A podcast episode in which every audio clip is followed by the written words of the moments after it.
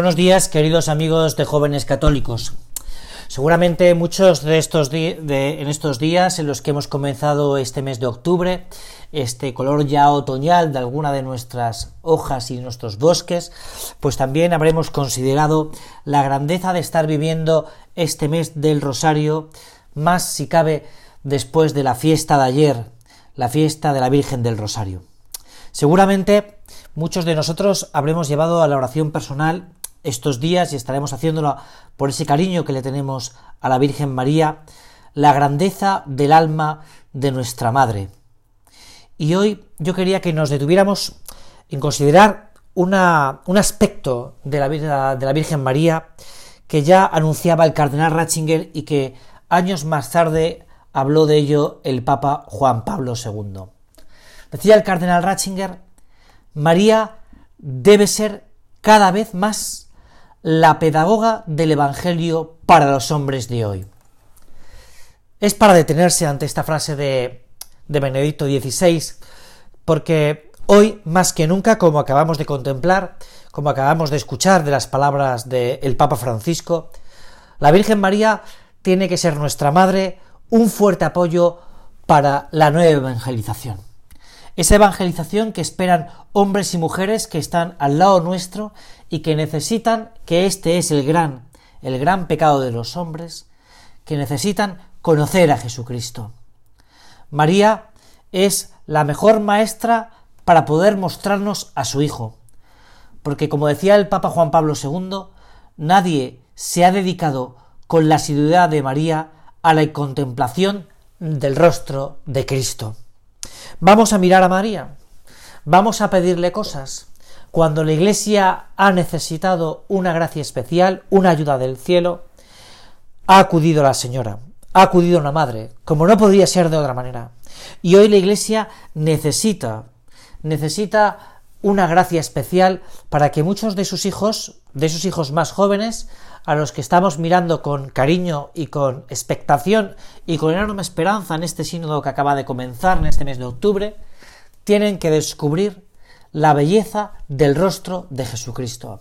Mira, hace apenas unas, unas horas, cuarenta y ocho horas, yo tenía la oportunidad de estar pues con un grupo de padres y de chicos en, en un campamento, y en un determinado momento pues nos, nos propusimos rezar el rosario.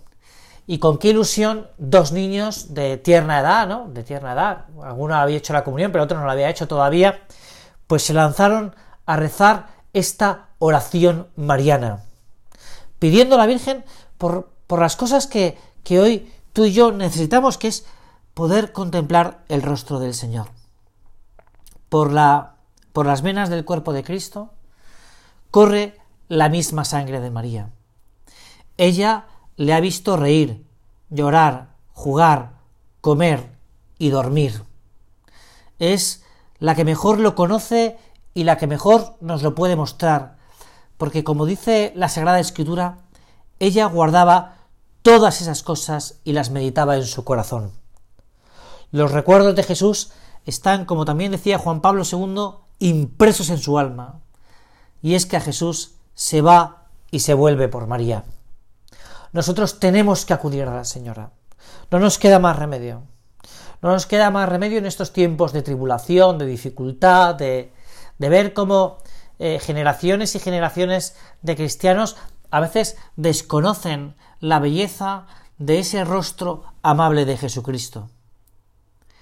Nos podíamos preguntar, ¿y dónde me muestra María a Jesús? Pues mira, eh, un lugar donde nuestra madre nos muestra a su Hijo es las mismas páginas del Evangelio. Y en esas páginas del Evangelio hay un testimonio que, sin ser aparentemente importante, define muy bien cómo es Jesús. Dice el evangelista San Lucas que le estaba sujeto, les estaba sujeto a José y a María. Jesús, hombre, hombre pero a la vez Dios, obedecía a José y a María. ¡Qué gran humildad la de Jesús! Nos imaginamos a cada uno de nosotros obedeciendo a un ser inferior. Pues claro que no. Ninguno de nosotros está dispuesto a, a obedecer a una hormiga, ¿no? Imagínate, ¿no? a Pepito Grillo, ¿no? Sin embargo, Jesús sí, porque sabía que a quien estaba obedeciendo no era a José y a María, sino al Padre. Jesús sabía que el pecado había entrado en este mundo por la desobediencia y que la salvación se lograría obedeciendo en todo y para todo. Es la gran lección de María. Cómo María es capaz de mandar a su hijo, que sabe perfectamente que es Dios, las cosas que tiene que hacer. Y es que María lo que quiere es también gobernar en nuestras vidas, en las vidas de sus hijos, como una buena madre. Y toda madre, cuando gobierna la vida de sus hijos, lo que procura es lo mejor para cada uno de ellos, para cada uno de nosotros. Esto es lo que quiere la Señora de, cada, de ti y de mí, ejercer el, la maternidad, la maternidad en la tierra y una maternidad que nos lleve al cielo. Por eso vamos a rezar el rosario, pero vamos a rezar el rosario no porque hay que rezarlo, sino voy a rezar el rosario para que María pueda ejercitar su maternidad, tocando nuestras conciencias, tocando nuestras almas, diciéndonos a cada uno de nosotros cuál es el camino, el atajo, porque María siempre es atajo para llegar a su hijo. Ella, como decíamos al principio de este rato de meditación, de este, de este rato de reflexión personal de cada uno de nosotros, pues lo que nos viene a decir es lo que escuchábamos del cardenal Ratzinger, es que es la gran pedagoga, y es que toda madre es una gran pedagoga de sus hijos. Porque lo que quiere es enseñarles, enseñarles. ¿Qué nos enseña María? Nos enseña a Jesús, a Jesús. Por eso vamos a intentar, pues, aprender tantas cosas de María para poder aprender tantas cosas de Jesús. Ahora, si, si esto es así, nos podríamos seguir diciendo, ¿no? ¿Dónde nos enseña propiamente María a Cristo? Y como señalaba también el Papa Juan Pablo segundo, decía, en el rezo del Santo Rosario. El rezo del Santo Rosario, decía este gran Papa, exige un ritmo tranquilo y una reflexión, y es un reflexivo remanso que favorezca a quien ora la meditación de los misterios de la vida del Señor, vistos a través del corazón de aquella que estuvo más cerca del Señor.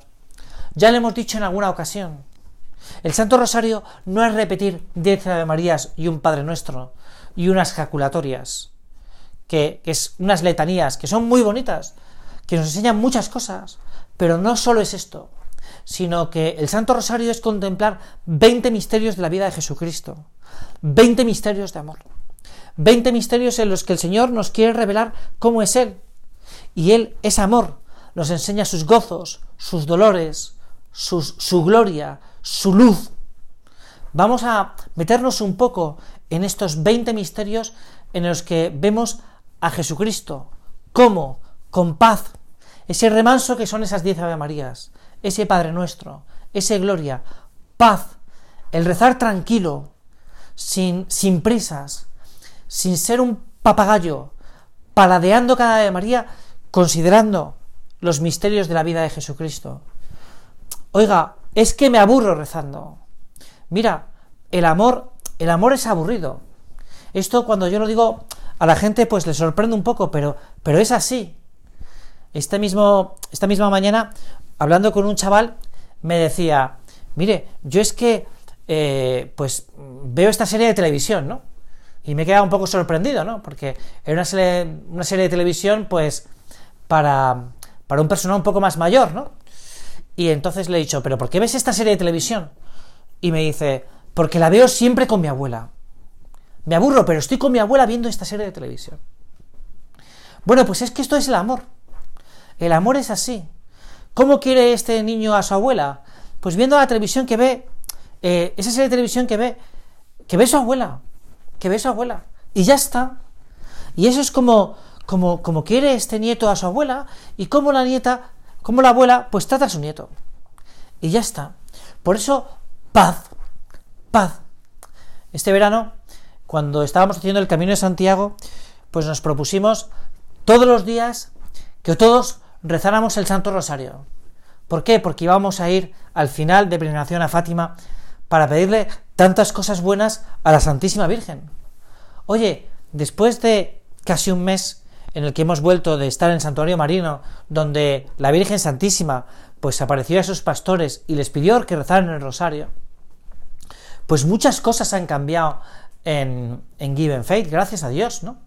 Muchas cosas buenas, han surgido nuevas iniciativas, ha venido mucha más gente que ha venido a participar de, nuestras, de, la, de la misa. Es decir, el rosario es arma poderosa, cuando se roza y cuando se reza bien. Es verdad, como decía Pío doce, que el peor rosario es aquel no rezado. Pero vamos a intentar rezarlo y rezarlo bien. Y este es el consejo que yo te doy. Contemplar los misterios del rosario. Contemplarlos. Y una cosa que te puede ayudar es que pongas intenciones, santas intenciones, en cada uno de los misterios. Pues vamos a pedir por el sínodo. Vamos a pedir por el Papa. Vamos a pedir por los pecadores. Vamos a pedir por aquellas personas que no conocen a Jesucristo. Vamos a pedir por esta intención que para ti pues es tan importante para tu vida y para la vida de tu familia, de tus hijos, de tus amigos, de, de tus padres. Vamos a pedir. Porque lo que quieren las madres de sus hijos es que sus hijos les pidan cosas. Y cosas ambiciosas. No vamos a pedir cosas pues de andar por casa.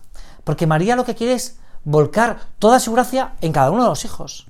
Así de que vamos a ser muy ambiciosos en el rezo del Santo Rosario, cada uno de nosotros. Vamos a pedir esas intenciones pues que pretenden cambiar el mundo, cambiar los corazones. Y esto es pedir con fe, pedir con fe.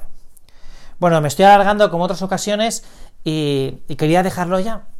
Pero quería, para finalizar, pues de verdad, que tú te convencieras de esto, ¿no? Que muchas cosas santas han salido a través de, del rezo del Santo Rosario. El pasado lunes no tuve la suerte de poder bendecir la nueva imagen que hemos puesto en nuestro colegio, ¿no? Una imagen preciosa de la Santísima Virgen, la Virgen de la Alegría, ¿no? Bueno, pues veías a la gente conmovida mirando el rostro de la señora que con una sonrisa miraba a cada uno de sus hijos. Vamos a, vamos a acudir así a la Virgen Santísima, porque realmente es madre, y es madre de cada uno de nosotros. Muchas gracias por haber podido escuchar esta meditación, pero sobre todo muchas gracias por poder volver a hablar de María.